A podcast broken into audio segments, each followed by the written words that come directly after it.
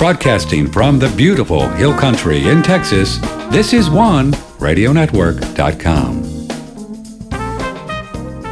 Well, well, very pleasant good morning to you. Hi there, this is Patrick Timpone, and it's a Monday. Oh, rainy days and Mondays will get you down. We could use some rain.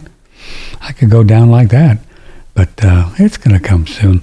It's October 10, 2022. A little bit later on this morning, we're going to talk with an old friend of mine who knows more about sweating than sweating, and we do a lot of saunas and uh, the benefits of sweating. And you'll be surprised at some of the new information, if you can imagine that after many years of people doing saunas and sweat lodges, uh, the benefits of sweating. So we're going to talk about that in a couple of hours. Uh, tomorrow, Bart Kay, he's a fascinating fellow, Mr. Bart Kay. Uh, he's a nutrition physiology guy, and he says nearly everything that you've ever heard about human physiology, human nutrition, and human physical performance is probably dead wrong. I recently left academia permanently because they wanted me to teach falsehoods, as well as published research, author, reviewer, lecturer, and consultant. I've developed a passion for putting right the wrong. Join me on the journey of discovery. We'll talk to him tomorrow about what is the very best foods to eat and the why, and how we can prove it or not. And that'll be tomorrow. And um, so we got some other people tomorrow, too, uh, which are escaping me at the moment. Matthew Ehret is with us uh, this morning. Matthew's a good guy. He is uh, uh, a CanadianPatriot.org, but he, he really gets around. He's got a little Substack thing that I don't understand how that works because, you know, he's a geek. And Matthew is a researcher and an author and he just writes a lot of cool things about geopolitics. And he's a, he has a book on Canadian history. Right? You have a book on the history of Canada, Matthew, too? I, I don't hear you. I don't hear yeah, you. Yeah, I, I, hit mute by accident. Um, yeah, no, I, I have four four books on Canadian history. Four actually. books. Yeah. Couldn't get it all into one. I tried. Didn't work. Hey, we're going to talk about Putin this morning, but is it true then that the, the Queen Mom, who, God love her, she left us, did, did she really control the purse strings there in Canada? Uh, no, not really. really. I mean, she, yes and no. The, the institution of the crown is somewhat different from the individual per- personality who's put into the position as, as what they call the uh, the fount of all honors. You know, the, the, the, the crown is certainly the greatest landholder by a, a, a an order of magnitude more so than any other individual on the face of the earth. Wow. Um, wow. Most of Canadian land is legally crown lands. I think other, only 11% of the Canadian surface area is not crown land. So that's over 90%. Wait, wait. So 90% of Canada is owned by the British crown? 90%? What is? 90%? 90%. Wow. 90%. Now, is that, yeah. is that His Majesty in that crowd or the Bank of England, that that crowd?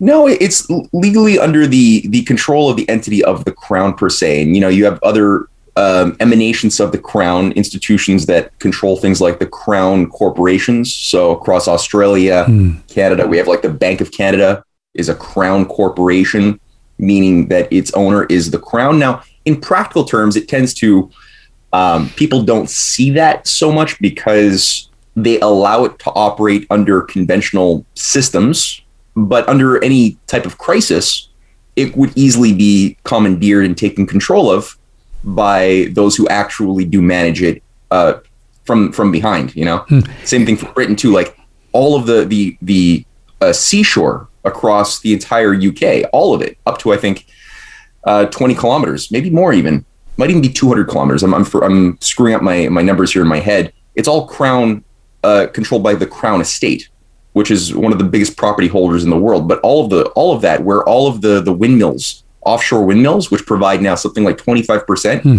of the UK energy, hmm. which is why the UK energy uh, situation is is so bad because right. they've put themselves in a dependency situation with windmills, worst quality of, of energy you'd, you'd ever expect. All of this is just giving money to the Crown Estate, 25% of which the, of the funds go to directly sustaining Prince or now King Charles and his his heir, you know, Wow. uh, inner family. wow. The rest goes technically into the uh, the coffers of the government, but otherwise, yeah, it's um, So- it's more nasty than people realize. Yeah, yeah, I can imagine. So uh, the Queen and now Charles, they get 25% of the take from everything that comes in from From the crown estate, from the Crown Estate, which is a lot of stuff. I mean, Australia, quite a bit of stuff. yeah, and still South Africa and in, India, all kinds of places, right? To this day. Well, there's there's overlap. The Crown Estate operates primarily in the UK, um, in terms of controlling all the or most of the castles, most of the, the like a lot of the farmland, all of the the seabed, um, Wow. a lot of stuff. Um, then you have other other sections that for me I'm still researching and trying to fill out in my mind how this really operates. you know, you have managers, for example. This is another thing people don't know about. You have crown managers, and they're actually called. uh, It's a corporation called Crown Agents. It was set up in 1833 as a private, uh, quad pseudo private department operating out of the uh, the colonial office. It changed its name in 1996. It has one owner called Crown Agents Limited. I don't even know who the individuals are who own that, and they control. For example, when you go to their website, you go Google Crown Agents, go to their website, and uh, they control and manage the energy and healthcare systems for Ukraine Whoa. and a bunch of African countries that are part of the Commonwealth. The Commonwealth, you know, is something that people think is not the empire. It is the empire. It is the center where the Commonwealth, the Commonwealth today on a map looks exactly, almost exactly like the old British Empire map of the 1920s. And if you look at where strategically things are located, um, I mean, first of all, it's still 22% of the global surface area. Some, you know, oh yeah, it's a huge Yeah. 2.5 billion human beings live in the, the, the Commonwealth zones. Areas like people that, that think that Hong Kong is fully Chinese controlled, no. They, they technically went back to China in 1997, but China has still been working at extracting the British controlled deep state that was built up over a century in Hong Kong. And today, Hong Kong still participates in uh, in Commonwealth institutions, like the legal institutions, other things, and most of the the uh, the actual jurists controlling their judiciary are British nationals in Hong Kong. Wow. So it's not it, it there's and also the Caribbeans, you know, the, the center of global Sure. money laundering. That's these are all British, Barbados, Caribbeans, Isle of Man uh, on the other side of the ocean. Uh, all of these money laundering centers, which process most of the global narcotics um, profits internationally, that sustain international crime syndicates across South America, across the Italian mafia, everything. Um, it's all provided by British support Wow. through shell companies, Cayman Islands, other things. Um, yeah, it's, it's a That's whole. This is what the city of London is. That's fascinating. Yeah. So, if we take the position just uh, in general, and I'm sure there's caveats to this, Matthew Ehret, that uh, the, uh, the you know the Klaus uh, Schwab boys and the Davos and the UN and this whole crowd that they control a lot of governments certainly do in this country. We know that the Biden administration. Do they have the same juice on the crown? Did these people that we call globalists or whatever you want to call them, do they have as much control over them as they say would with the Biden administration and the Joint Chiefs and the Congress and Senate here? States? So you're asking if if the the, the Klaus Schwabian uh, freaks have influence over the crown? As much as they do other places in the world, like the United States. Oh, they're they're they're a lower. I mean, the the, the Davos clique is a lower order um, organizational force within the hierarchy of the machine. It, They were they were just brought online Not too long ago. um, not too long ago in, in the early 1971 that's not that long ago and this thing was largely you know a, a bit of a shell company unto itself uh, to create managers or to you know be able to better it was kind of like a junior partner to the uh, the Bilderberger groups which are a little bit older in the game. And even the earliest patrons of the World Economic Forum were Prince Bernhard of the Netherlands who who sponsored the entirety of the 1973 World Economic Forum uh, conference, which p- brought online the Davos Manifesto. You know, the, the whole idea of Right. of uh, stakeholder capitalism, which is really just another way of saying techno feudalism. You know, having having corporations uh, manage the resources from above while you uh, reduce or deconstruct civilization and let the human talking cattle um, just you know complain as they may without any concern for monetary profits. So you're that that that whole idea um, of infusing moral virtue into economic behavior from this very very perverted way because it is perverted. This is not moral virtue. This is like the oligarchs' idea of what they want, and then they call it virtue to save nature nature from human beings. Right. That's not virtue. That's that's that always has been, uh, you know, fascism and feudalism. Now again, the the, the Davos crew, the founders Klaus Schwab was always just a synthetic shell, not much of a deep thinker, but he was he had no qualms with his conscience, and and Henry Kissinger saw his talent uh, when he was his teacher at Harvard under a CIA sponsored program. Um, this guy, uh, J- Johnny Vedmore, uh, who writes for uh, Whitney Webb's website, uh, Unlimited Hangout, did a, a wonderful, uh, deep analysis, a deep dive into this whole story. Um, and yeah, they, they just installed this guy. He would obey and deploy, uh, be deployed to carry out orders. Maurice Strong also was a, a key figure from Canada as, as far as like a grandfather of the Great Reset, who was a co founder of the World Economic Forum and uh, you know they, they created a little synthetic lower order version of the Rhodes Scholarship uh, brainwashing operation that had already been going on for a century. We talked about that mm-hmm. in the mm-hmm. past, yeah. called the Young Young Leaders Forum in the early '90s. So yeah, it's, it's but yeah. they don't control much at all. You know, it's just they're they're pretty mediocre. They're they're really, but they put up this thick German accent kind of guy that seems like he's you know whatever. Yeah, yeah, yeah. yeah. So it's like a, it's a it's a bad movie script. You know? It really like, is pretty like, bad. It really is pretty bad. So, what do you think the people that control Schwab and that you know they're really high on the food chain? Do they, in your opinion, want to take Russia over, down, kaput? We want you. Do you think? Yeah. Do, yeah, they, they want to wipe. Wow. Well, Dick Cheney had a Oh, and forgetting his name too. Uh, he had an associate in the '90s. Um, mm, forgetting his name, but he'd written a he'd written about his experience with Dick Cheney uh, regarding the de-Soviet um, de-Sovietization right. Of Russia after the after communism fell, and, and the guy wrote a few years later saying how disturbed he was to discover that Cheney actually didn't care. He, his passion was not the de-Sovietization of Russia; it was the de uh, un- actually destroying Russia as an entity was what his passion and aim was. It was also the same passion that animated people like Zbigniew Brzezinski, who wrote extensively and talked about the need to carve up Russia in the 1990s. He he he described this in his grand chessboard to carve up and, and destroy the Russian Federation into these micro states with little mini ethnic groups, because Russia is a very over a hundred different different ethnicities. It's a huge territory. Right. Uh, covering like 11 time zones. So there's a lot of different diverse ethnic groups all over Russia. Hmm.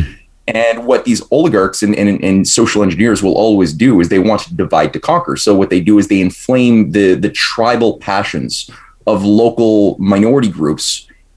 They cultivate certain stories catered to each of these groups, whether it's like Ukrainian uh, hyper hyper nationalists, as we've seen, who have romant- had, had stories passed down to them, romanticizing this Nordic, you know, grandeur uh, of their superior gene stock, which expressed itself so wonderfully in the fascist Ukrainian movements of the 1930s and 40s under Bandera and Mykola Lebed, who they think are just the greatest, and uh, the the Russian Untermenschen, you know, the Slavic dirty Slavs with their their lower genetics have been trying always to control them like the the orcs from from Mordor, and uh, so they they're deployed. Then it's not like their handlers really care about the the democracy or safety of the Ukrainian people. They'll deploy them and, and use them for geopolitical uh, purposes, as we see today, or the same the same thing with. Uh, the the the you know East Turkestan liberation groups of radicalized uh, you know, Muslim Chinese who uh, were were brought into ISIS, brought into Al Qaeda during their Iraq days, uh, Syrian war against uh, Bashar al-Assad. To get all these things and fighting with each other, right? To get them all fighting with each other, right? Yeah, they, are getting to all fight, and and you know, they're they're getting and they tried to send them back to China to destabilize and destroy China as, as China had suffered uh, over 100 terrorist attacks sharing a border with, with Afghanistan and the actual funders the CIA the any National Endowment for Democracy will will always use these things so back to your question Zbigniew Brzezinski had been trying he laid out programs to carve up Russia into something like 12 microfederations to be broken up and subdued under the uh, the IMF back in the 90s, hmm. and even today you have uh, organizations like the Decolonize Russia Operation, which um, openly it's part of what's called the uh, the Free Russia Forum, set up in 2016 by um, Garry Kasparov. It has a lot of Brookings Institute, a, a lot of Atlantic Council, like a, uh, the the NATO think tank officials who oversee this, setting up conferences in Poland and Warsaw, all over East, Eastern Europe, to promote the idea of uh, decolonizing Russia. The idea that Russia is just intrinsically this this artificial state that should be undone by giving re, uh, devolving authority and, and and sovereignty to the local regions of different ethnic groups and having them become little separate microstates. Mm-hmm. Um, so they're still pushing that idea. It's uh, yeah, they want to destroy Russia completely as as an entity ever, that yeah, just like they want to do for China too. They have the same maps to to break up China into something like seven different micro states controlled by the IMF. The same thing. Wow, wow. Uh, Matthew Ehret is with us. So before we uh, do a break and we'll get into Putin's speech, let's kind of lay the groundwork. And it's uh, what I understand with is this close that that Putin really just didn't want NATO broad strokes in the Ukraine, and this is what started this whole war. Is that close? I mean, he just didn't want NATO on his border, right? Isn't there 250 miles of Ukrainian-Russian border? He didn't want their rockets 10 feet from his, his border, pretty much. Yeah, he, he wanted pretty much a buffer um, to prevent exactly what has happened every single time Russia has been attacked from the, the time of Napoleon. Wow. Um, to, I mean, the Germans, there were times in between as well. Um, and they always what what happens is that especially with the case of Germany, they always need to enter Russia somewhere, and they need they they've tended to select things like Poland, Ukraine as entry points to invade. Um, Russia could clearly see the growth of NATO and the ambitions after the Soviet Union collapsed of a global mm-hmm. NATO mm-hmm. to have full monopoly over all nuclear uh, strike potential anywhere in the world.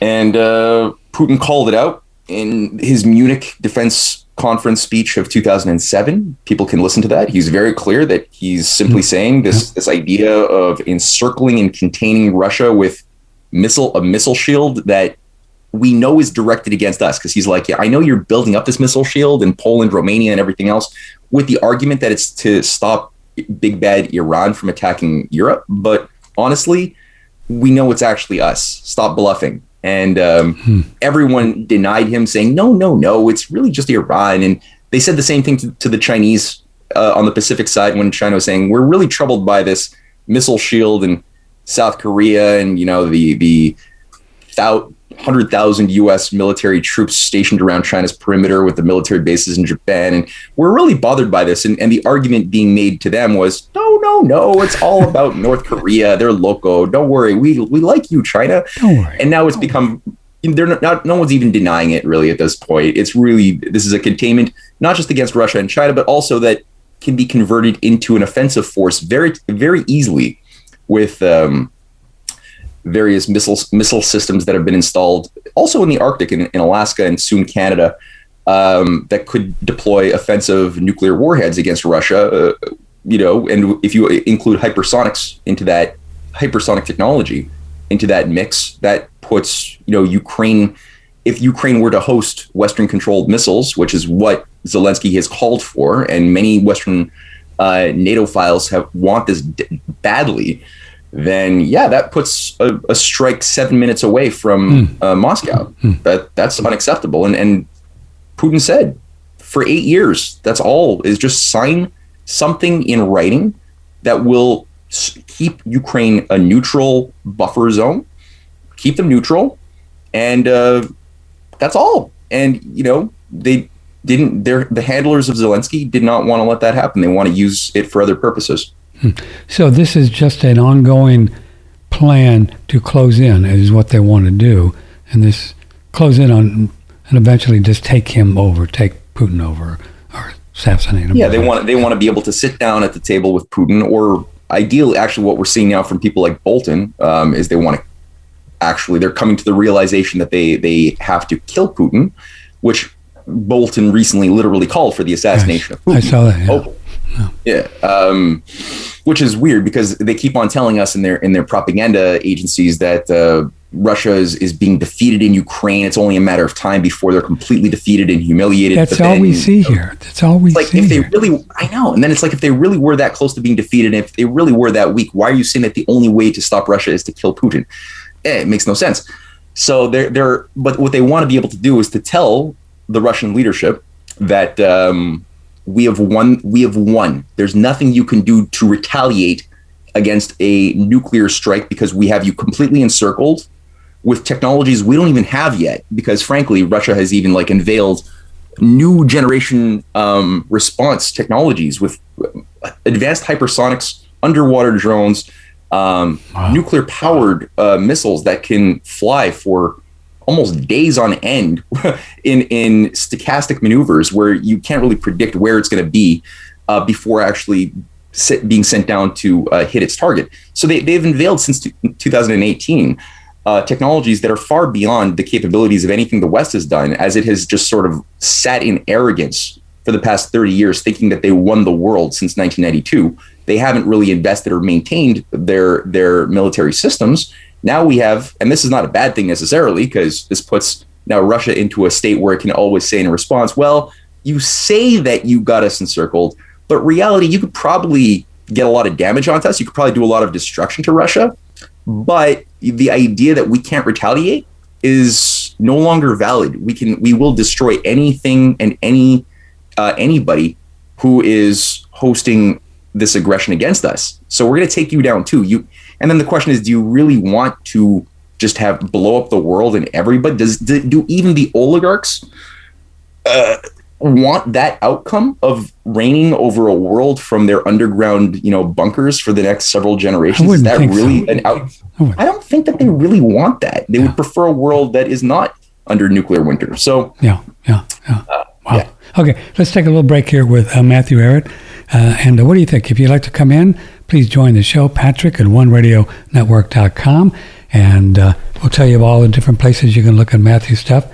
I mean, you can tell this guy, man, he's a geek and he's looking at these things that, uh, and I, you know, you listen to the radio here and, uh, you know, driving around and it's just like a fairy tale what's going on with this Russia thing. So Putin had quite a speech. Uh, we put it on our little uh, social media and on our website for a long time, and we're going to dig into it with Matthew Ehret here in just a moment and see what old Putin had to say for himself. And uh, um, I think you'll all find it interesting. Before I start my workday, I like to get my workout in. It makes me much more effective throughout the rest of the day. Now, one of my favorite supplements to use in conjunction with my training is Surthrival's Elk Antler. These are sustainably and humanely harvested from US free range animals. Now, what's interesting about elk, deer, moose, all these animals we call the cervids, is they're the only mammals who have an organ that actually falls off and regenerates every year. These elk antlers grow out in just a matter of a couple of months. In order to grow like that, they need growth factors, steroidal compounds that cause that rapid growth. Those can actually be harvested, freeze dried, and put into solution that you can actually utilize in your own body. Now, there's been a back and forth history with this being banned for doping in professional athletics. Currently, it is legal, except that it is really rich in IGF 1, which is a banned substance. Now, of course, this is a natural substance. This is not a steroid. But when you look at natural substances, you won't find anything more powerful than elk antler for recovery, for lean muscle growth and maintenance, for metabolic enhancement, and for recovery after injuries and surgery. This is incredible stuff. If you're looking for a natural supplement that boosts your metabolism, helps you grow lean body mass, burns fat, increases libido and energy levels, and helps your body regenerate from your workouts or from injuries or surgeries, take a look at Surthrival's elk antler. That all sounds good to me, right? I want some of that. we take it, also the pine pollen and the colostrum. So it's, it's, it really is a, a nice product. Surthrival products on OneRadioNetwork.com. Just click on any link there, and uh, and we'll uh, we'll hook you up here. It's um, really really a good company. I've known Daniel for for a very long time. Um, we recently had a doc on the show, and we're going to have him on in a few days. I think oh, I think maybe even tomorrow again. I'll have to look, but he's uh, he's working with this thing they called cancer, and uh, we he heard us talking about the hydrogen, and then he said this recently. Dr. Al Danenberg, who's healing from cancer, said this about hydrogen. Can I interject one thing? Whatever you were want. Just about molecular hydrogen. It is an amazing technology or research. It's got over 15 years of clinical studies. It is part of my protocols. I use molecular hydrogen in high concentration. I use it in water. There are great studies with all kinds of diseases, like some of the doctors that were on your commercial that were speaking. Without a doubt, it is the best discriminating antioxidant around, and it is all biologically normal. Our body uses hydrogen for almost every metabolic pathway. There is interesting research for cancer patients with molecular hydrogen. There is a very strong indication that it can be beneficial, so I use it. You know, cancer Hmm. is a disease of metabolic dysfunction and mitochondrial dysfunction. That's fascinating technology. We've been using ours for three years now. If you'd like to get one, go to oneradionetwork.com, use promo code OneRadio for a 20% discount, lifetime warranty, one year, no questions asked, money back guarantee for one year. Promo code OneRadio, 20% off hydrogen Brown's gas machine right now on oneradionetwork.com.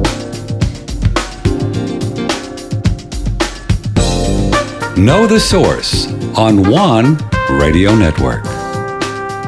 We're talking about all things uh, over there in Europe and everywhere, and uh, Mr. Putin in Russia, and um, with Matthew Ehret, who's the author of four books, a researcher, and he's got a lot of cool. You can sign up for Substack, and everything will tell you how to get his writings. Well, um, in your opinion, before we get into the speech, um, what would you say? And you look at these things carefully, Matthew is Putin's game plan now to just take over Ukraine and have that much of a buffer? Is that what he wants to do? And do you think? I mean, Well, he's def since the Kerch Bridge has been uh, Oh. was was destroyed. Yeah, was, not destroyed. I mean, they, they've they've I think they've already fixed it, haven't they? A bit, yeah. it's a big chunk of it. So there is civilian traffic now moving across the bridge, and, and it was a key strategic artery for supplies and support to, from Russian mainland to uh, Crimea. And yeah, it, it was a, a pretty nasty, uh, you know, hit that was taken. It seems from the some of the footage um, that I've seen, there was some interesting footage regarding what appears to be an underwater drone, which coincided with the passage of the truck laden with explosives above um, above the bridge. Um, so there, there was something pretty malicious there. I don't know what all the details are. Definitely, you know, the, all of the signs point to a, a Western provocation. Um, whether it was Kiev going at it alone or whether they had a guidance from their handlers, I don't really know. But since that time, um, there has been just t- today, this morning, I woke up and, and saw that Russia de- had very clearly changed uh, tactics and uh, had launched counteroffensives against something like 50 different targets, a lot of it being uh, various types of infrastructure that support uh, military systems. Maybe there was some civilian um, uh, casualties, collateral damage in that process in and around Kiev and a few other cities. I'm not too sure of the details. We're still very, it's at a very early phase where it's tough to sort of parse through um, what is propaganda, what is re- the reality on the ground. Um, This was his response to the bridge thing, right? He wanted to come out. yeah, I mean, because I mean, at the end of the day, like NATO, uh, Britain, the U.S. have been supplying Germany, have been just pouring billions of dollars worth of of weapons and supplies into Kiev, where a Nazi laden um, regime. I mean, even though Zelensky is is Jewish, it's been demonstrated thoroughly the the power and clout of the various Nazi inte- n- actual Nazis. Yeah, real Nazis. Yeah. Just because Regalia, the head of their the Ukrainian military, had a little bracelet with a swastika on it. Um, no, it's it's everywhere, and and so Putin has come out much more clear now on that it's not simply adequate to simply preserve the the lives and integrity of the East Donbass, East, you know, the the dominant Russian ethnic speakers who voted very last week to rejoin um, mainland Russia, which they did in a near, I mean, near unanimous Really? set of votes in the referenda, Wow. all four regions, uh, o- over well over ninety percent uh, positive votes for rejoining Russia. But he said that no, at this point, it's clear that with Zelensky's recent belligerent statements calling for NATO's preemptive nuclear nuclear bombing of Moscow and, and broad Russia more broadly, this is not something we can tolerate. This ideology on our borders. And as Zelensky even said, he refuses not only to speak to Putin, he will only speak to the next Russian leader installed to replace Putin. So there's no there's no possibility of avoiding a broader war at this point unless this Nazi problem with all of their puppet regime operatives who are were installed by Western um, Yes, agents starting in 2014 with the U.S. run Maidan. It's been proven. You know, Victoria Nuland even said, you know, F the EU on her famous phone call with uh, Geoffrey. I think Pyatt. that's still on YouTube. You can hear it today. I can't believe they haven't taken it down. I keep on trying to take it down, and then it pops up somewhere else. see, so it's yeah. one of these little fires that keep on. You know, the more you try to pat it out, the more the more fires pop up. but it's it's very clear what it is, and uh, Wow. and so you know now there's they're targeting now um, the various means by which the regime is the Kiev regime is receiving their support. And we're, we'll see where it goes. I don't really know uh, what the tactics are going to be going forward, though. This is What a mess. change. We, we talked to uh, Russell Bentley in Donetsk a couple of times, and pretty Mm. cool patriot. He actually fought the Nazis in, in, Yeah. in the army there in the Ukraine. He was fighting them. This whole thing with the Nazis, and he says they're everywhere over there. They're just Oh, filthy. yeah. Ukraine, not, and these are real Nazis like Heil, Heil Hitler swastika dudes, right? Bad dudes. Oh yeah, yeah. Bad guys. They're, they have to do a. I mean, the, the the NATO propagandists have their their work cut out for them to try to hmm. fudge that data.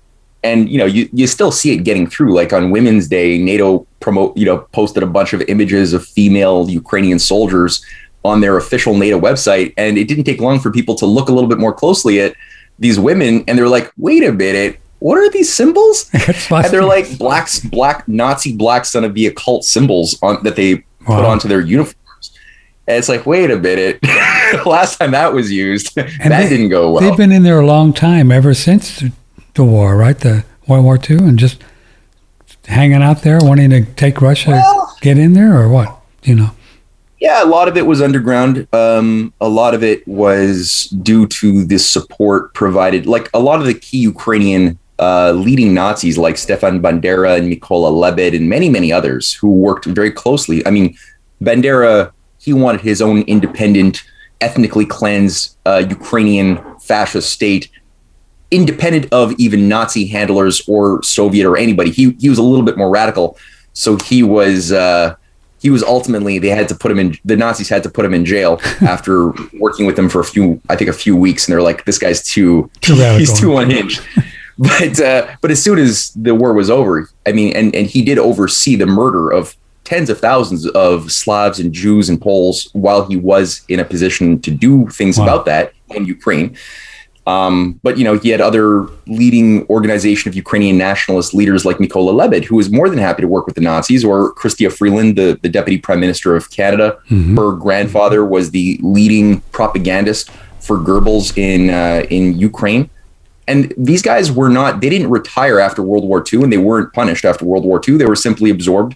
They were hired by MI6, by the CIA to go to work along with leading Nazis like uh, Reinhard Gehlen, and his entire Nazi apparatus. This is the Hitler's top intelligence operative who ran the entire Nazi intelligence network internationally. They were all put to work running terrorist operations, uh, cells that became um, terrorist groups that carried out assassinations of leading American uh, American as as well as big time European uh, statesmen who didn't want to bend to a neo Malthusian fascist order. They carried out terrorist attacks against civilian sectors to keep the, the populations, the civilian populations, running into the the, the warm embrace of right wing governments controlled by London and Wall Street during the war against Soviet communism. And so during the Cold War, everything was justified. Um, as long as it was against big bad Russia and the the communist Bolshevik threat, everything was justified. And we overthrew dozens of regimes around the world and killed leaders in Africa and South America because of the fact that they might otherwise ally themselves with socialists, which that was the greatest of all evils.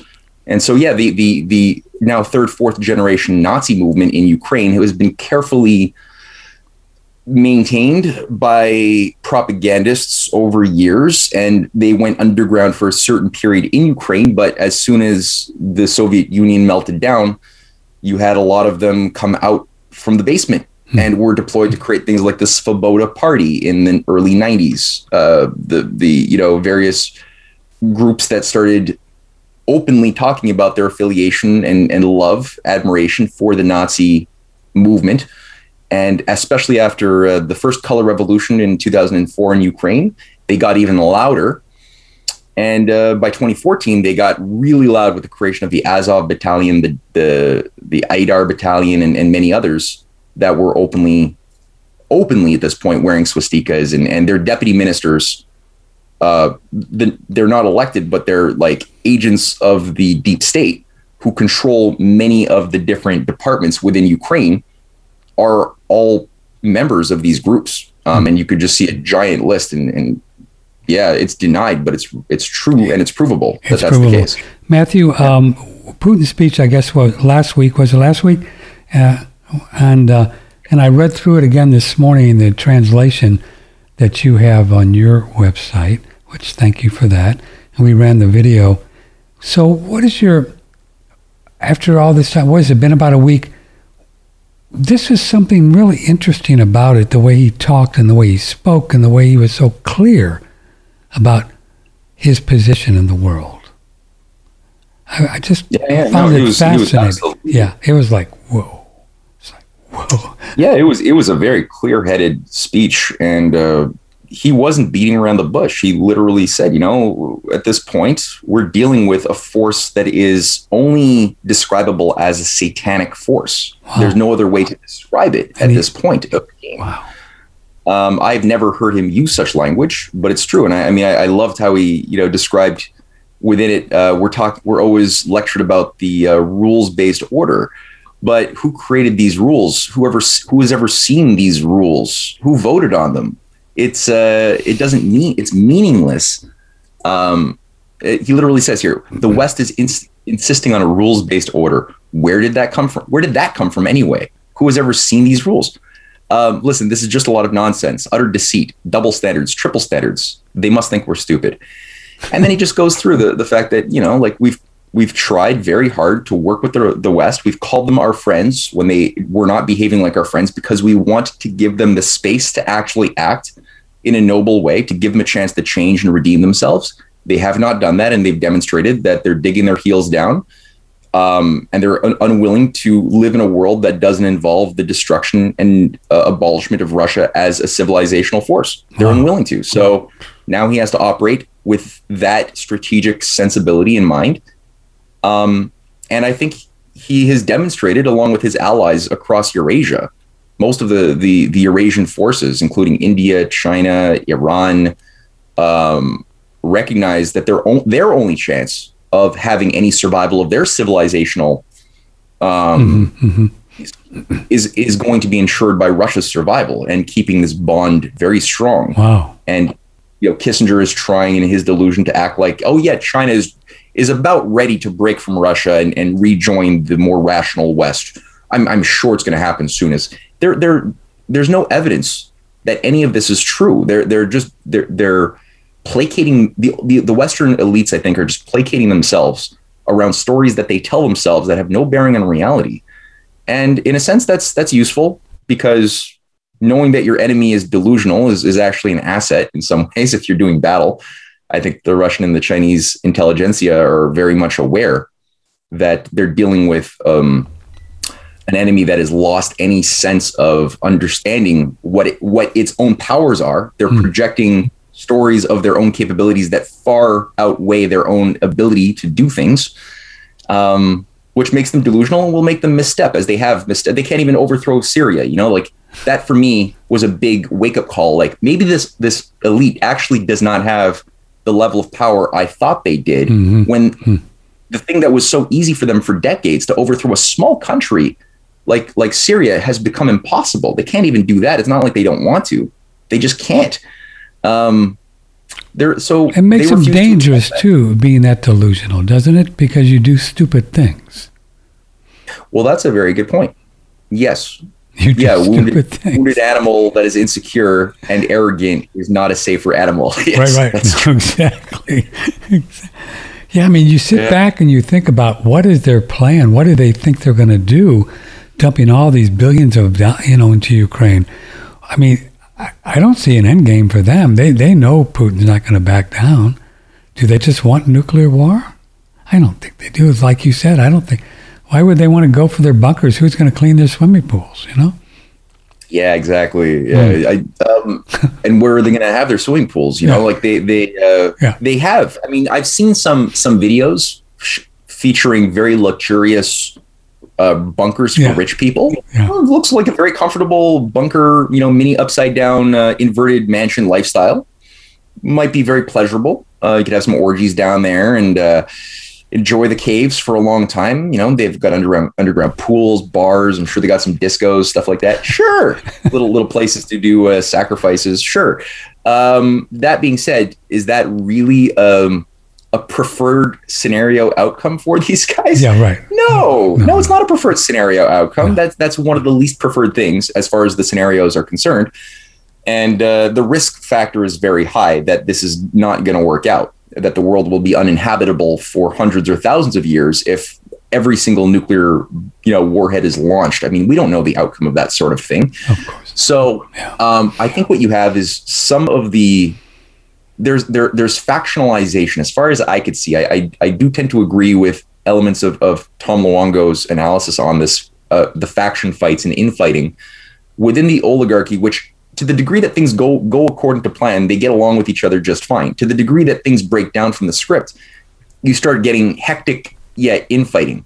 And uh, I, am getting a sense of that. There's there's there's different points of evidence we see um, on a numerous point of uh, numerous fronts. One of which that I find the most interesting is how different agents who I know are transhumanist synthetic shells who are just simply um, put out there for popular consumption to to sort of shape the zeitgeist. People like Elon Musk, richest mm-hmm. guy in the world, mm-hmm. uh, trans open transhumanist with a with an occult occult wife and mother and and into some nefarious material.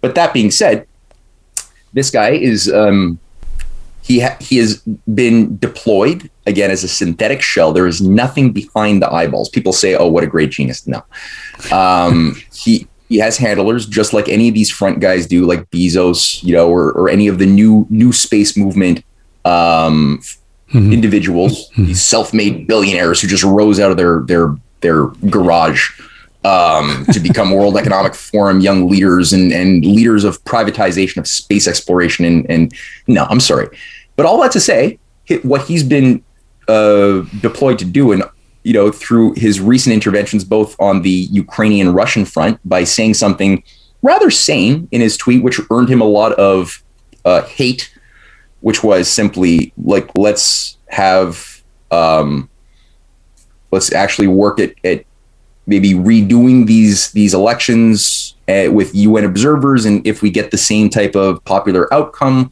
let's all just agree that these regions uh, of of Kherson and, and Zaporizhia and, and Donetsk and, and, Lugansk are actually Russian. We'll agree to keep Ukraine uh, neutral. will agree that Crimea is is part of Russia as it always has been until Khrushchev's error or blunder, which he used those words, which is strong to use those words. Um, and he's, then he's he's also come out saying something very similar on on the Taiwan front, which has earned him the thanks of the the, Chi- the Chinese ambassador to the United States, where he had a, a very eminently sane uh, comment regarding what could be a more constructive outcome in Taiwan, which is be also being used kind of like Ukraine of the Pacific against China. Um, so he's representing, I think he has handlers who represent a faction of the oligarchy, which is realizing they need to change strategy. Then you have uh, other factions of the oligarchy that are just doubling down, that are incapable of changing strategy. And we'll see. This, in my mind, though, is very similar to what we saw in World War II when a big there was a, an obvious faction fight amongst the British governing elites who had put a lot of work into bringing up fascism, eugenics, Hitler as the the enforcers of their planned new world order of a global fascist system with regional strongmen under the service of a, a, a, city of London governing class of of masters. And you know, when it became increasingly evident that Hitler was not willing to uh, to be the junior partner, but wanted to be the the senior partner in that relationship, with Britain being the the the subsidiary to or the the underling to uh, a Nazi Reich global governance. Some of the the British governing class were more than happy to continue on with the the original New World Order script, and it is like a bad movie script. And, and to this group, I, I include people like King Edward VIII, who taught young Elizabeth the Hitler salute, who was always willing to become the Nazi king and be repositioned back into into Britain, or Lloyd George, who had great ambitions to become prime minister of of Britain once again, and he was the Nazi prime minister, even more Nazi than than Neville Chamberlain.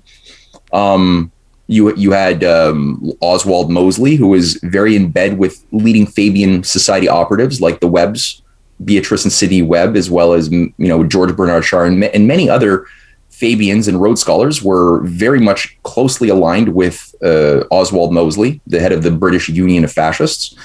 They were all w- willing and happy to take power, and many of the the oligarchs of Britain were happy to get behind them. And it was only the other faction around another group of a fellow named uh, Leo Amery who said, "Well, no, we should probably change strategy here. We we've created a Frankenstein monster.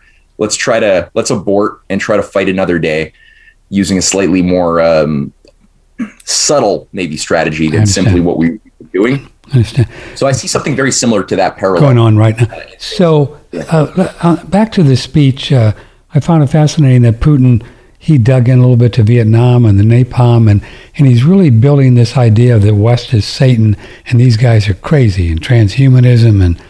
Um, isn't it interesting that you have a, a country like Russia calling out, which is probably pretty true, I mean, you know, it's probably pretty accurate what he's saying, right? I mean, the West has been doing some pretty bad things for a long, a long time. You know, they just have. Oh yeah. no, I mean, he, he went he went into some deep, uncomfortable history that yeah. many people have preferred to ignore. And yeah, I mean, he made a point, and this is good that he understands the current situation as the consequence directly of these longer uh, historic atrocities mm-hmm. that, and he cites the the the decades of opium wars right. designed specifically, as he calls out, with the intent of spiritual, psycho-spiritually destroying uh, China in the 19th century and beyond.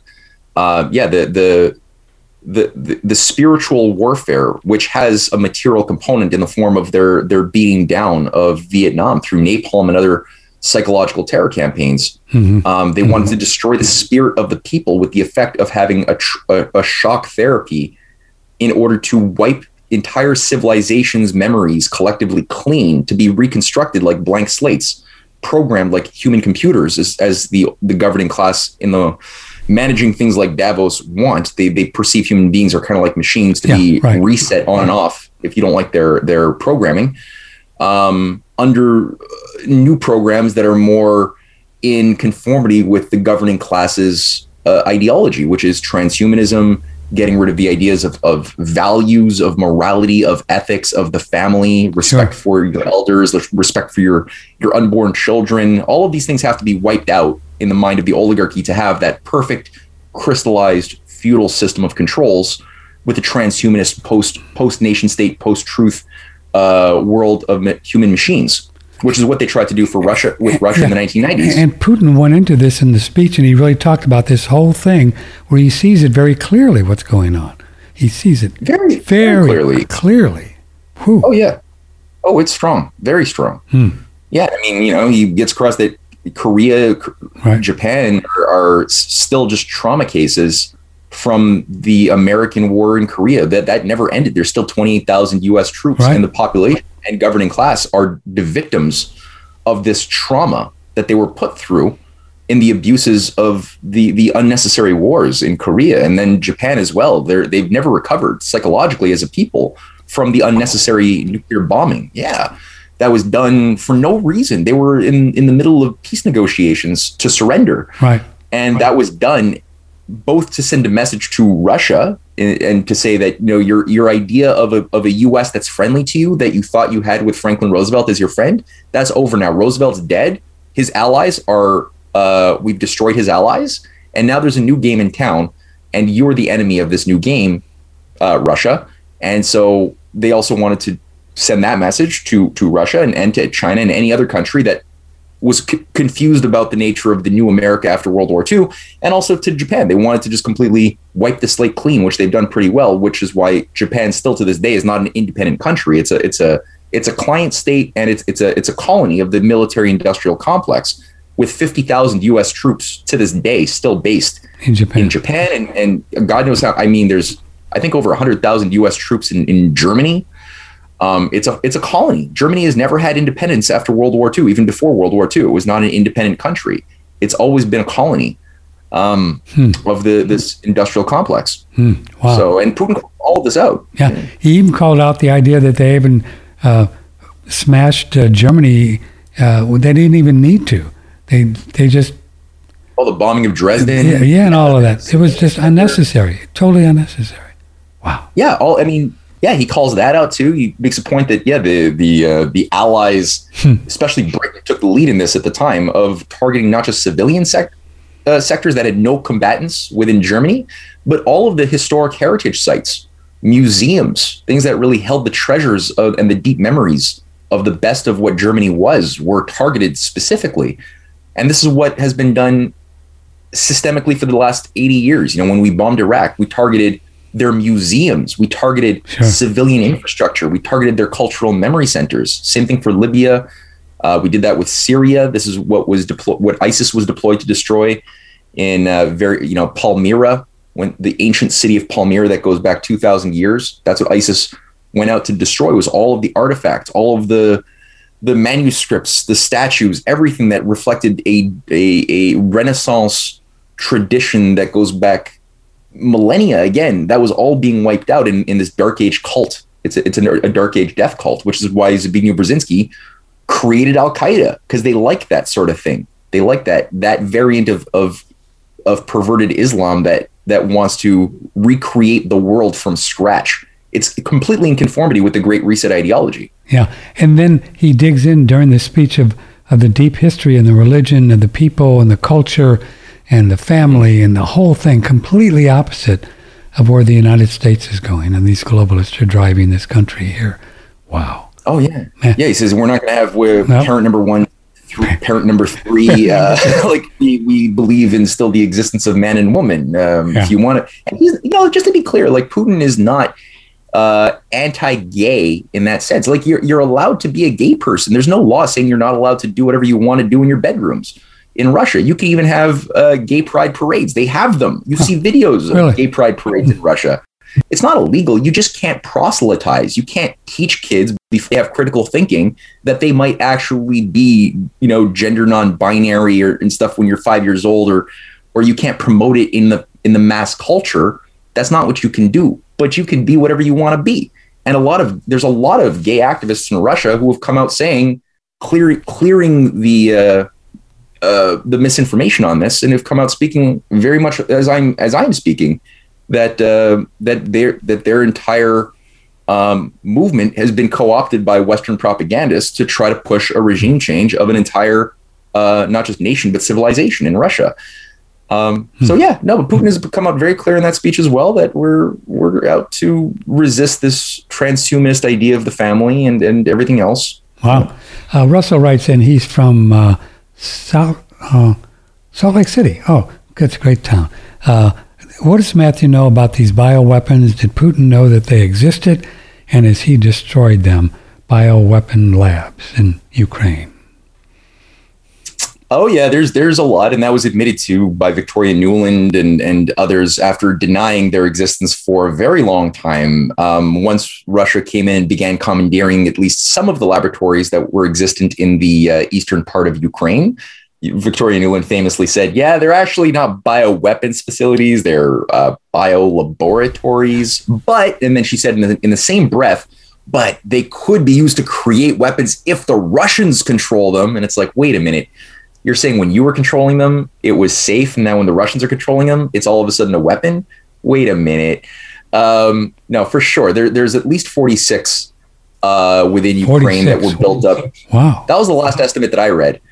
Um, hmm. There, a lot of them were built up, um, especially after the the first color revolution in 2004, and that was the same year that Dick Cheney uh, created the BioShield Act and the BioShield Act was the response to the anthrax attacks of uh, which were I think four or five anthrax mm-hmm. attacks, mm-hmm. all inside jobs starting in September 18th, 2001.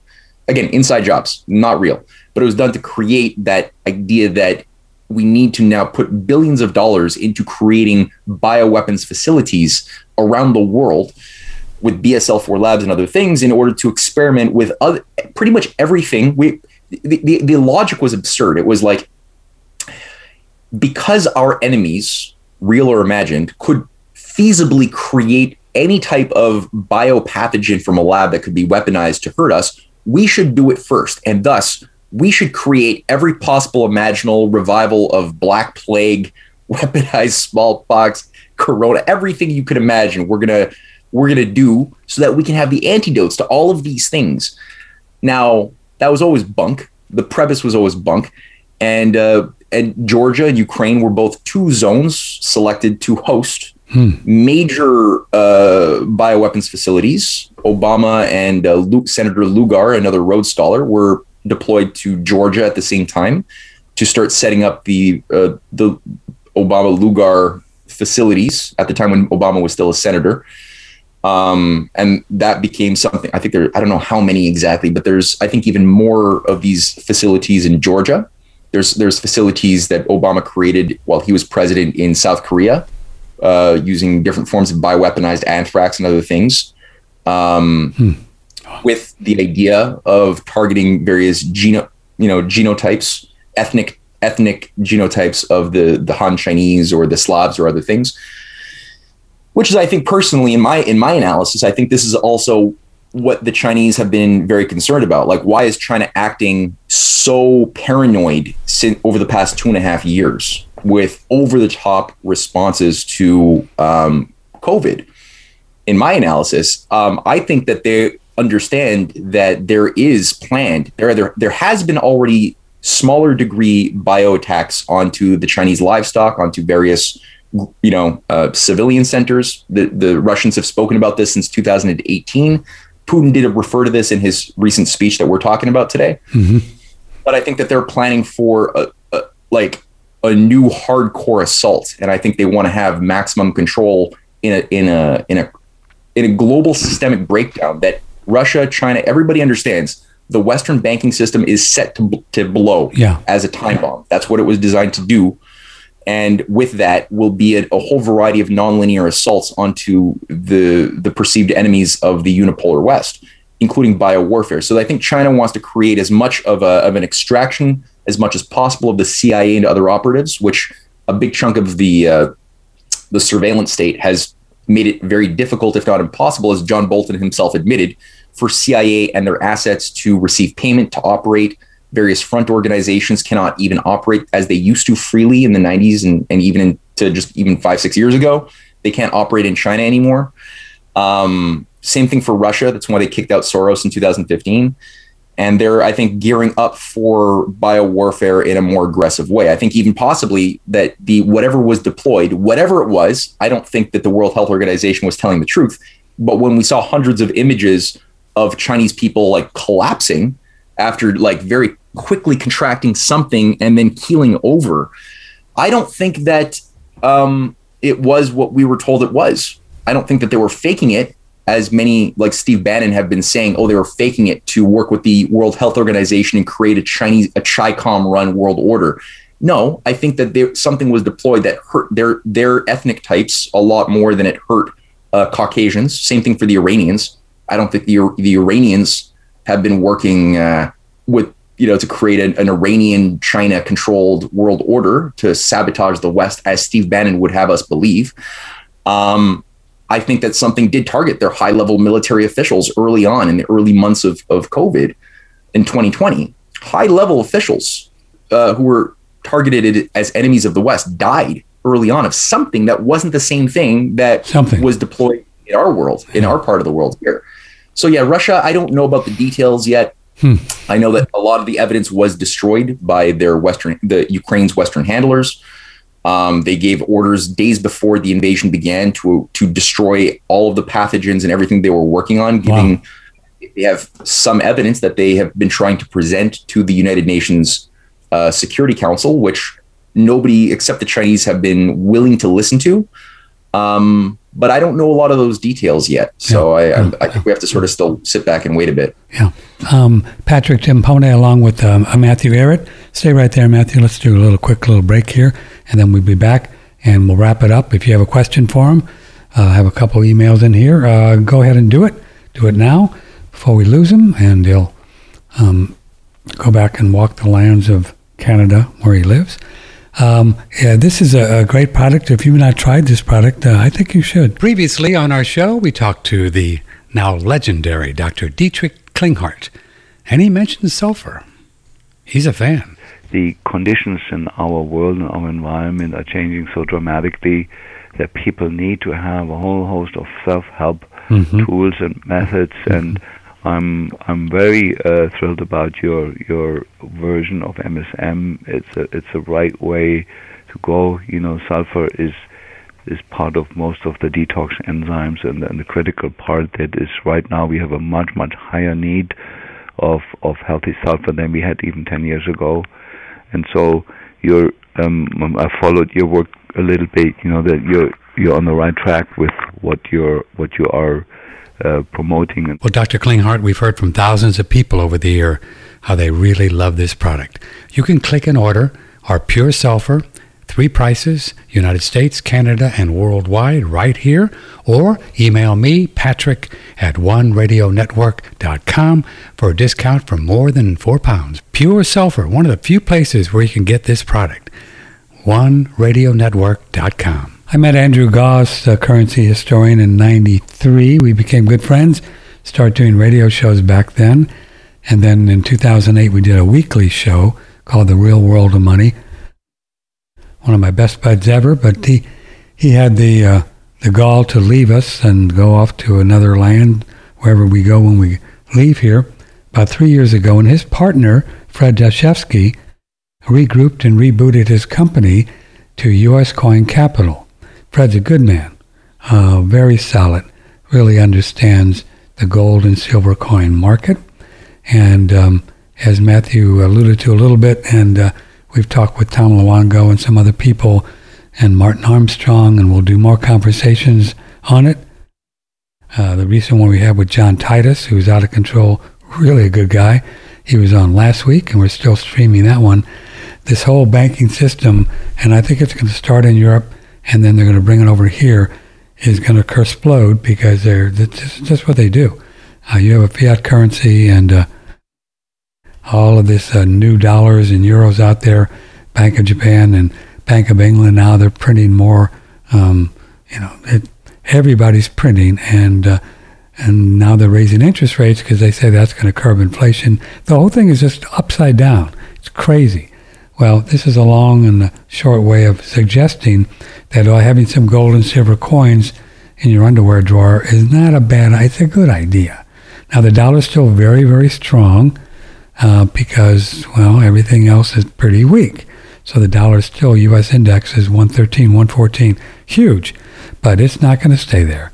Uh, there's probably $40 trillion out there, and uh, they're going to come home to roost, especially when Europe starts really taking the, biting the biscuit uh, uh, in the next few months and also in 2023, uh, the EU, rather, Europe, the EU. So these dollars are going to come back here, and uh, I think inflation is here to stay. So that means I think the gold and silver coin, gold and silver spot prices, even though they are manipulated and controlled, they're going to have to go up, just supply and demand. So uh, we think it's a good move. Get yourself some gold and silver coins, 800 878 2646. It's kind of a nice way you can get going early or go in, you know, get some silver on sale at 20 bucks, whatever it is. And uh, you don't need a, uh, you know, a whole bunch of money, thousands of dollars. And, uh, you know, just buy some once a month. Fred's number is 800 878 2646. 800 878 2646, U.S. Coin Capital. Check them out.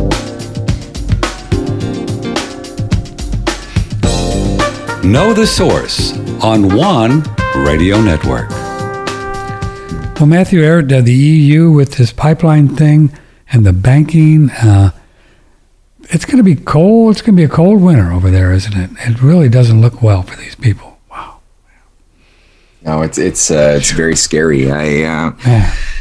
I don't know. Um, I, I was uh, I was enlivened a little bit to see that the uh, the that Gazprom was able to at least provide some Yeah. disturbing news for the West, which is that they were able to stabilize the pressure in one of the lines amongst Nord Stream two, which does at least provide some wiggle room for negotiation with. Uh, you know those Germans Right. that don't want to commit suicide and various other Europeans um, who want a lifeline. Um, that's that's one of the few optimistic elements of an otherwise dismal situation um, that's ongoing right now.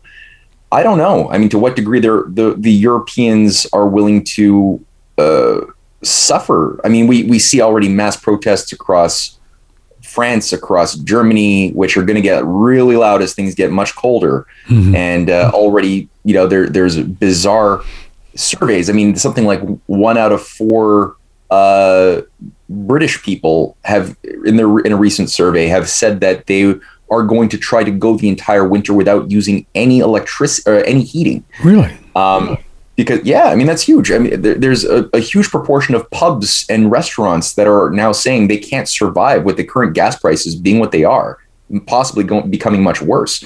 They can't survive anymore. They're going to close. They're going to fold. I mean, this is going to be a decim. If COVID was, was decimated small and medium businesses, this is going to be uh, Armageddon for them, and, and German companies as well.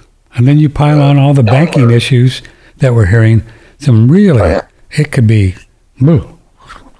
Uh, yeah, yeah, yeah. No, the automotive sector, heavy industry is saying that they they're looking at getting out of uh, Europe at this point, Wow. which has been the lifeline, the the the, the meat and potatoes of, of what sustains the, the the European economies, especially Germany. That they're I don't I don't know. Like you really need to get some major change in policy fast.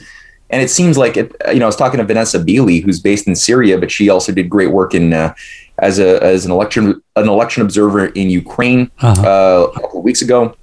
She's got a lot of contacts, and she was saying that you know one of the one of the the the only sane points of of uh, diplomatic bridge building is coming from the French, uh, which have a lot of private sector contacts, Total, other other business contacts with high level Russian um, businesses and, and Russian government uh, officials.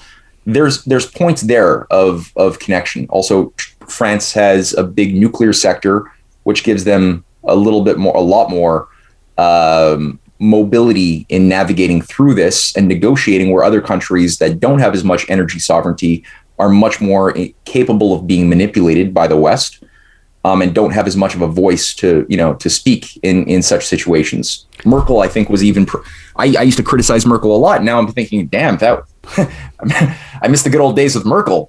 Yeah, right. Eminently Merkel compared to the the configuration of of puppet leaders currently in play. So, So so uh, the B in BRICS is Brazil. And so, Mm-hmm. what would happen if this Bolsonaro guy, a more nationalist, loses to this lefty in this runoff? I mean, How does that uh, even work? You know, does it matter? Not, Brazil only represents like 3% of the economic power of the entire BRICS. Most of it's being carried by India and mostly China, China. as far as economic power. Russia is, is playing a key role too, both for geopolitical purposes, but even their their contribute the contribution of GDP, you know, as, as far as a metric to the overarching wealth and affluence of the BRICS is is relatively small. Um, South Africa and Brazil, like I said, are really minimal. The, that being said, uh, there's a weird situation in Brazil, which has been always vic- a victim of Western imperial manipulations in in both hmm. and both the right and left are are uh, have echo this trauma. And you know, Lula and Bolsonaro, though they obviously hate each other, um, both have certain vices and virtues that are interesting um, in different ways. Bolsonaro being, you know, very good on uh, criticizing the loss of personal freedoms associated with the Great Reset agenda. It's perfectly good um, to do those things. Um, in the same measure, he's ideologically kind of like this Austrian school to the radical degree. Government should do nothing for the economy, just let things be, let private, you know, finance work out the best of all possible worlds, which unfortunately, that that's not really in conformity with how reality works. That that's you you the idea that the government should just d- dissolve itself in the face of economic activity, especially when there's an economic collapse coming. Like you should be protecting the people, in my view. Um, Lula is much more pro China. He's pro pro Eurasia, pro development of the of the Belt and Road. Um, but he's stupid on um, on the whole World Health Organization narrative. Yeah, um, I think he's up on that stuff. But in the same measure, he wants to use like he's been one of the clearest voices for utilizing the the BRICS Development Bank as an actual instrument for unleashing large scale credit for the development of all countries of the world, which it hasn't been up until it was created in 2014. But the BRICS Development Bank has been controlled by Western World Bank. Uh, a lot of UK officials have been installed to control the behavior of that of that potentially very powerful institution, but have been only using it for investing in tiny little piecemeal projects in, in mostly green infrastructure. So it's not even being used properly. Mm, wow. And uh, da Silva has laid out what I've read it, uh, his his uh, design for what this could be, and it would be damn good to have large scale mega projects funded by uh, the the BRICS Bank all over the world um, that would be good. So I don't know. I, I think it's it's tragic that there that the polarization of the of the Brazilian left and right are is what it is because both sides it's kind of like the Bernie versus uh, Bernie Sanders right. versus uh, Trump. Yeah, uh, nonconformists. They say that Lula party. would be more uh, positive for the rainforest, saving that puppy. Is that true? I wonder he's into he's into ecological conservationism, but at the same time, he's never also know what that means. Project. Yeah, you never know what that means. Yeah. yeah, but like I said, he's also he's not he's also into really big infrastructure projects too, which the like the the the ecologists that are deployed as weapons against humanity are those who say that no no infrastructure that is big should ever be permitted to be built because all infrastructure can only hurt nature um to say we want to protect nature um, while still building big projects and finding a harmonic balance, that's okay. Um, that's actually what humans should be doing. You know, we could be greening deserts instead of just making what was green become deserts, as we're doing in California. On the energy front, do you think that the these uh, super elite guys way at the top of the food chain, some people conjecture, Matthew Ehret, that their uh, end goal is nuclear what nuclear energy? Nuclear power. Yeah, nuclear power. That's what they want. That, that the that the that the oligarchy yeah. wants nuclear power. Right. They want they want to well first of all they would have preferred that nuclear power never would never have been created in the first place huh. they, they would have that would have been their their their best wish is that that not exist their, their best wish would have been that no electricity would have ever been discovered by humanity so that we would have been kept in a in a, in a well, yeah. feudal state now, what the oligarchy will tend to do is if they can't destroy creative discoveries, they'll try to co opt and use them for themselves. Like, I, I, would be hard pressed to find today an oligarch anywhere in the world that would rather not have electricity, though they would have, it couldn't have happened based on their system. um, so they'll co opt and try to use it for their advantage. Mm. That's what they'll always. Do. Nuclear power is something which I think they want to use for themselves. Yeah, I to a certain degree, but they would they don't want this to be accessible as a form of energy for the masses of the people of the world.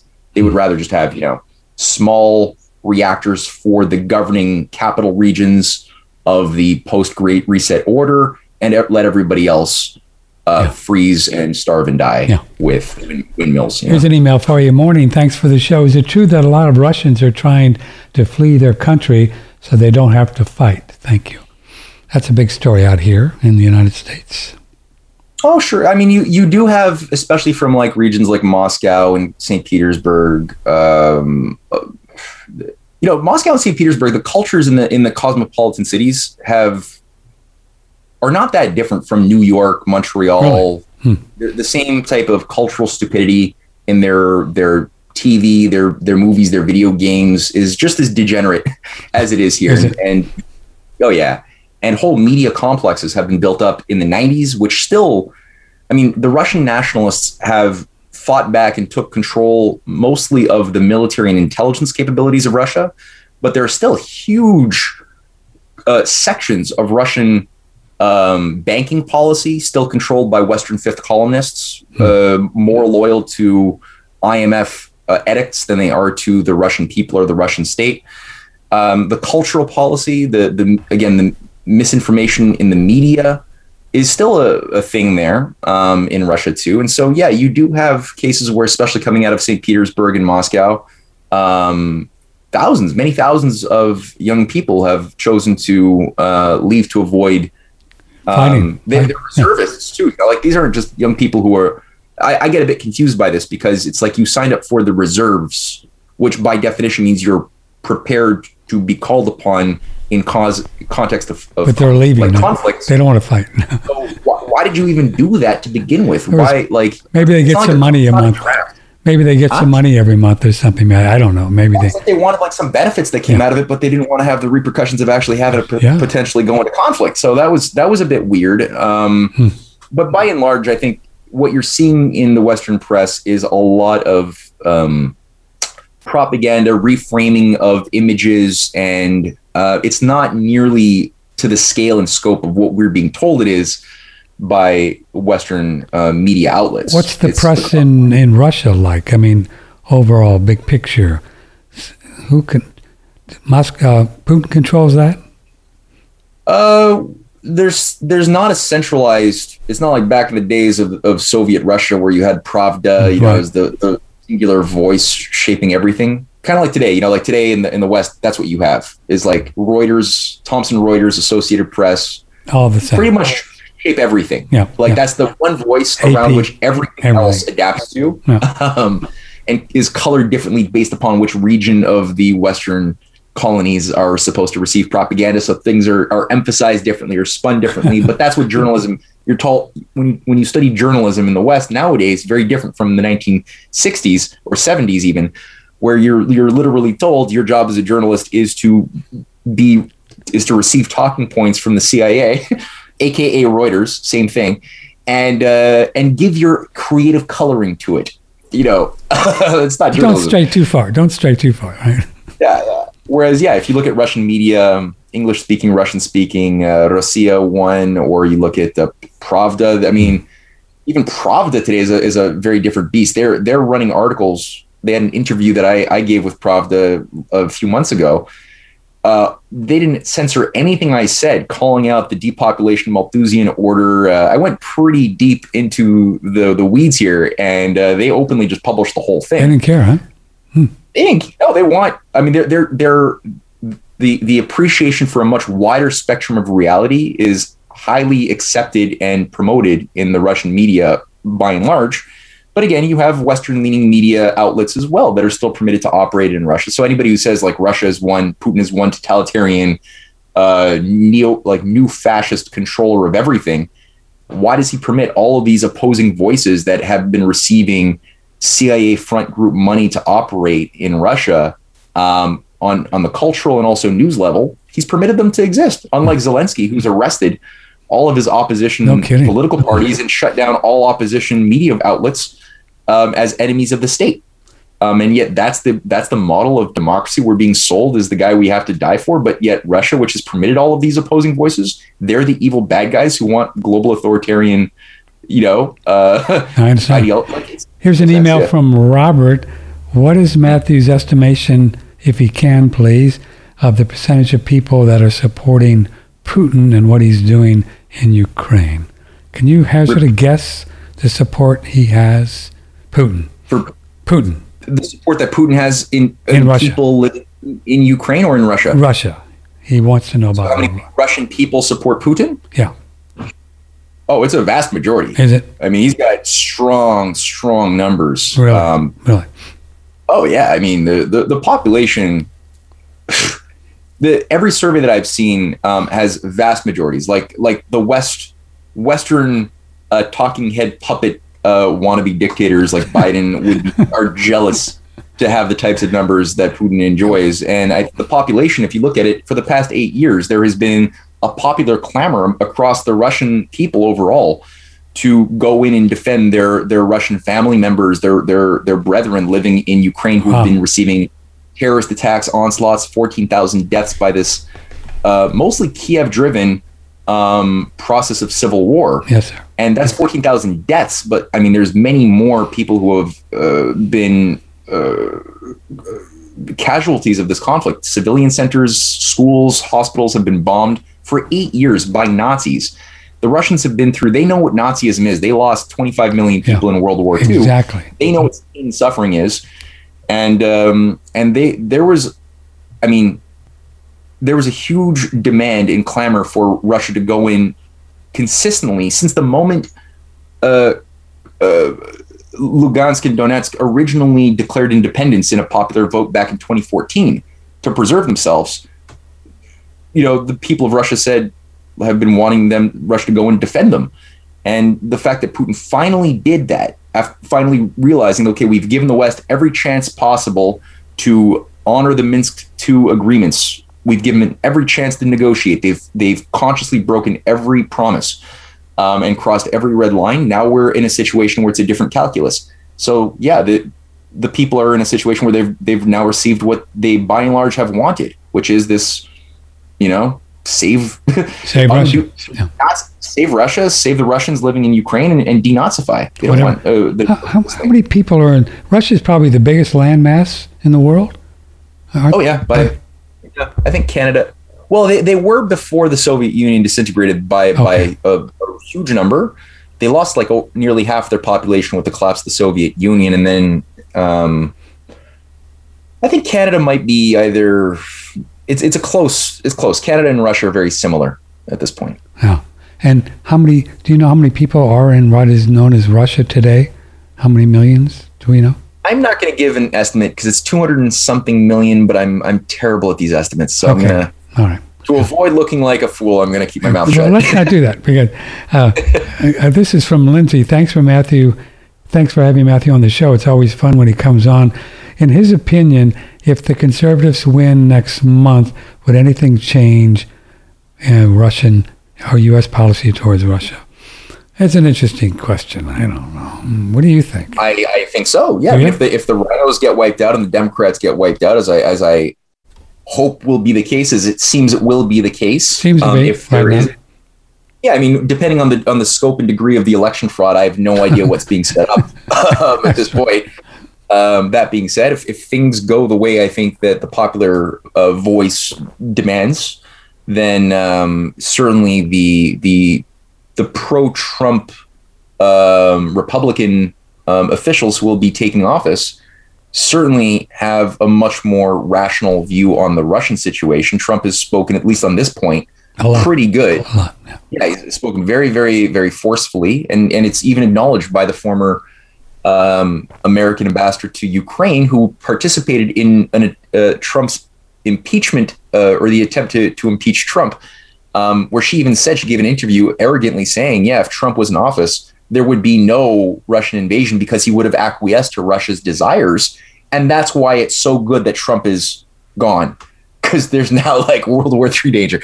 It's insane. I know. Um, don't- so yeah, no, I think the conservatives, the non the non RINO uh, Republicans would would be a breath of fresh air on that. foreign policy front. Yeah. I can't imagine where all this money is going to. I mean, you don't even want to think about that. It's got to be a money laundering operation that's never huge, right? Billions, billions. I've oh, even oh, I've even seen stories where some of these weapons are ending up when they're selling them to Germany. Oh man, yeah, no, there there are so many. I mean, the Russians had a bit of a joke where they had much bad stuff going on. Howitzers. It was like the French howitzers. So the, the a bunch of Ukrainian platoons that were, had these giant French howitzers selling for. I mean, these are like twenty million dollar, uh, you know, uh, pieces of artillery, and uh, to make a buck, they sold them to the Russians for like two hundred thousand dollars. Like it was like a ninety nine percent discount. and the Russians are just like taking pictures, laughing. The Russian, these guys are just, not to Germany, but to Russia. They sell them to Russia. In this case, in this particular instance, it, I don't know they were if they were using like a front uh, middleman purchasing it or not. But yeah, just to say, like, like these guys cared more about the money they were making. They didn't have any passion about defending Ukraine. Um, and many of the, the fighters in Ukraine don't have a lot of heart to fight. You know, they're people who have been forcefully recruited. That's why Ukraine had such an exodus of young uh, people between the age of 16 to, to 40 uh, early on, because and they all went to like Belarus, Romania, hmm. uh, to avoid the a forceful draft. Like Russia is calling in reservists. I mean, Ukraine was going into to to pools, beaches, and simply saying, you know, uh, okay, you're part of the army now, and if you're not, if you try to run away, we'll shoot you. And that's what you've had is a policy of killing anybody who tries to surrender, who's sent to the front lines uh, with uh, with no proper training to be basically human cannon fodder. They try to surrender, and their their wow. superiors shoot them, or they're left hanging. You know, wow. because the policy isn't to actually win any serious victories. It's uh, you know, so yeah. I mean, a lot of these people don't are not real they're not willing to die for the cause of what the hell ever is running Kiev these days. um, yeah, it's it's a very different thing. Well, there's an old uh, quote. I, I don't know the original, but uh, truth is the first casualty of war, right? And boy, yeah. isn't that true? That's a good one. Truth is the 1st mm-hmm. casualty of war. Well, Mr. Matthew, thanks for all your work. Yep. Yeah, good stuff. Tell folks about where they can find your material and how to get in touch with you kind of give them the laydown sure. of all your stuff. Sure. Yeah. Uh, well, if people would like to know a little bit more about my research, uh, they can go to CanadianPatriot.org. Uh, there it is on the screen. Yep. Yeah. Uh, yeah. CanadianPatriot.org or RisingTideFoundation.net, which is another uh, website I manage uh, as a nonprofit. Um, there's a lot of videos that we're doing as well. We, have just teamed up with a talented uh, multimedia producer who's who's just an incredibly um, talented artist who's now helped us make several documentaries, and we're going to be making a few more. Huh. Um, as part of this, uh, the, cultural warfare campaign, going through a lot of deep history. The current one that we're doing is on uh, the occult roots of intelligence agencies going back to ancient Athens and and uh, Albert Pike's reforms of the Southern Rite, um, all the way up to the murder of JFK. So that's something that should be ready in about two weeks as a as a feature film. And where can um, we find these videos? Where can on those are going to be all. all you can find them all easy. First thing you see when you go to the Canadian Patriot site, you see these things. You also see our books uh, that you can purchase. If you want um, a free copy, send me an email. If you don't have money, I understand the times are tough. Send me an email to Canadian Canadian Patriot 1776 at uh, tutanota.com, and I'll happily send you a free PDF. And that's it. You know, that's a lot of stuff. Hmm. Okay, one more last one just came in. Uh, before he goes, would you ask Matthew who killed all those Ukrainians that were buried in the forest? Who killed all those Ukrainians who were buried in the forest? Do you know what she's referring to? Um, are we talking about the the the the World War II era stuff or the more recent uh, I would atrocities? Suspect more recent. More recent. Um, what I have seen so far from the Nazis, uh, the Azovs and other, has been a, a, targeting of any civilians of Ukraine that have received or have acted in a friendly way to the Russian, the big bad orc Russian invaders. So ah. every time uh, Russia has um, pr- received support or there's any pro-Russian voices, there have been there's a lot of evidence of these people receiving retaliation by the the Ukrainian Nazis and being killed. Um, and the Ukrainian Nazis will even post a lot of these things on their social media accounts as well. And I've, I've looked at, unfortunately, far too many of these things and uh, tainted my subconscious, I think, with some permanent memories that I wish I didn't look at. That's right. Uh, so, yeah, no, I, I, yeah.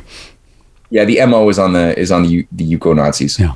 All right, Matthew, you take care of yourself, and it's always an honor. Thanks, Thanks for coming on the show, bro. Thank you. Really appreciate it. Thank you, Patrick. It was a pleasure. Bye. Right. Matthew Ehret, Patrick Timpone, OneRadioNetwork.com. Uh, in about 20 minutes or so, we're going to uh, talk with Phil Wilson, and we're going to talk about detoxification and sweating and um, some of the things that you may not know about what saunas do other than just, just sweating. So that'll be uh, in about, uh, oh, he's coming on at noon. That's 20 minutes from now. And then tomorrow, uh, um, Dr. Danenberg, he's got a new book called uh, Eat Like Your Life Depends on It. It's a great name for a book. Eat Like Your Life Depends on It. And then uh, after that, you're going to hear from Bart Kay, uh, who's a specialist in human physiology, human nutrition, and a scientist and looks back at four million years of humans and what did they did, human physical performance. He said, and everything that we've been taught about human nutrition is wrong, wrong. And he recently left academia permanently because he wanted they wanted to teach him falsehoods as well as published researcher, author, reviews, lecturer, cons- consultant. He's developed a passion for putting right the wrongs and uh, so that is Bart Kay. He'll be here tomorrow, right around oh, uh, I think after Danenberg, maybe around eleven thirty or so. I think um, so. That'll be tomorrow. And then on Wednesday, so far, I think it's just going to be you and me. And I've been uh, digging even deeper into this idea of how we create disease, how and how the body heals, and mainly how the body heals. And um, I think it's some good information that you're not going to find anywhere else because I'm a, oh, I'm pretty much a geek about these things, a spiritual geek. So that'll be on Wednesday. Hi, Doodle. So I will see you in about 20 minutes. I love you all very much. Thanks for your support. Please uh, consider uh, donating to our little establishment here if you've got a few bucks you'd like. And we could always use a few bucks. Uh, we operate just on um, you know, just on commissions for sales of products. So if you see something on our website or in our store that you might be able to help you um, stay healthier, get stronger, live longer, maybe you'd consider purchasing through our website. Thanks. Love you guys. We'll see you real soon. A few minutes.